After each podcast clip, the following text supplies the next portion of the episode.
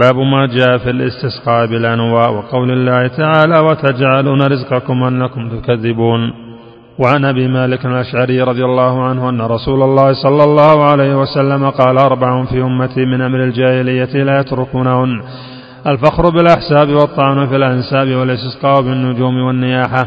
قالوا النائحة إذا لم تتب قبل موتها تقام يوم القيامة وعليها سربال من قطران ودرع من جرب. رواه مسلم.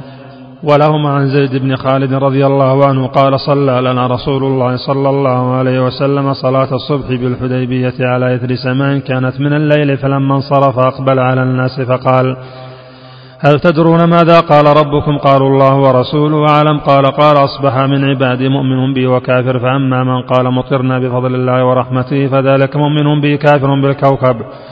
وأما من قال مطرنا بنوي كذا وكذا فذلك كافر بي مؤمن بالكوكب. ولهما من حديث ابن عباس معناه وفيه قال بعضهم لقد صدق نو كذا فأنزل الله هذه الآيات. فلا أقسم بمواقع النجوم وإنه لقسم لو تعلمون عظيم.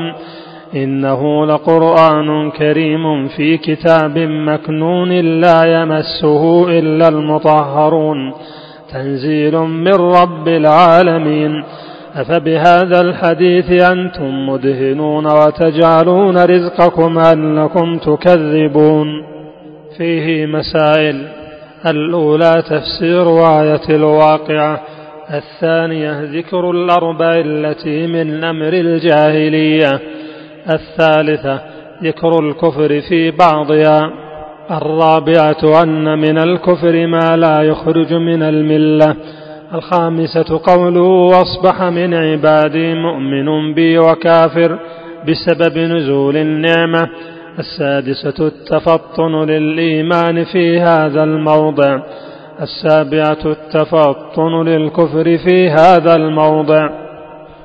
الثامنة التفطن لقوله لقد صدقنا كذا وكذا. التاسع إخراج العالم للتعليم للمسألة بالاستفهام عنها لقوله تدرون ماذا قال ربكم؟ العاشرة وعيد النائحة.